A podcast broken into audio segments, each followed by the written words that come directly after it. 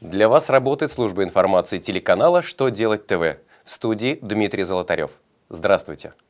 В этом выпуске вы узнаете, какая недвижимость в Москве будет облагаться налогом по кадастровой стоимости в 2015 году.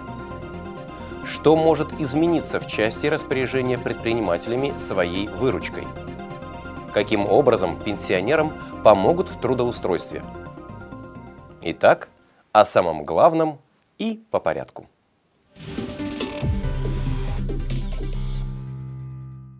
Правительство Москвы утвердило перечень объектов недвижимости, по которым в 2015 году налог на имущество организации должен исчисляться исходя из кадастровой стоимости. По сравнению с 2014 годом список кадастровой недвижимости стал значительно шире. В него внесены административно-деловые и торговые центры площадью свыше 3000 квадратных метров, отдельно стоящие нежилые здания площадью свыше 2000 квадратных метров – в перечень также включены нежилые помещения площадью свыше 3000 квадратных метров, которые расположены в многоквартирных домах и фактически используются под офисы, объекты торговли или общепита.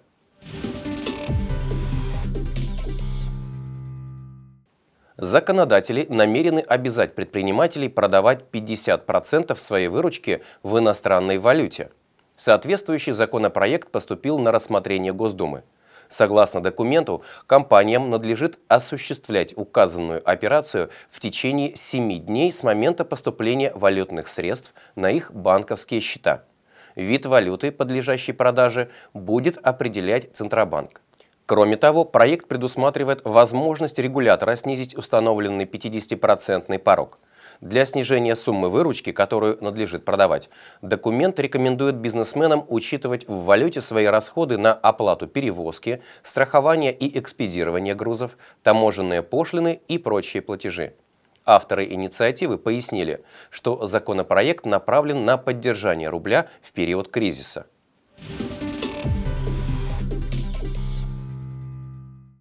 Общественная палата России выступила с идеей создания по всей стране бирж труда для пенсионеров. По замыслу авторов, наряду с предложением вакансий, там будут информировать граждан о госпрограммах, в которых они смогут принять участие. Например, овладеть навыками работы на компьютере или пройти профессиональную переподготовку. Общественники пояснили, что сегодня по возрасту человека нельзя судить о его способностях, поэтому пенсионерам необходимо дать возможность работать на действительно нужных должностях. При этом они отметили, что в стране много молодых пенсионеров из числа бывших военнослужащих, которые нередко вынуждены соглашаться на работу, не соответствующую их образованию. Автор инициативы предлагает также разработать льготы для работодателей, нанимающих пенсионеров.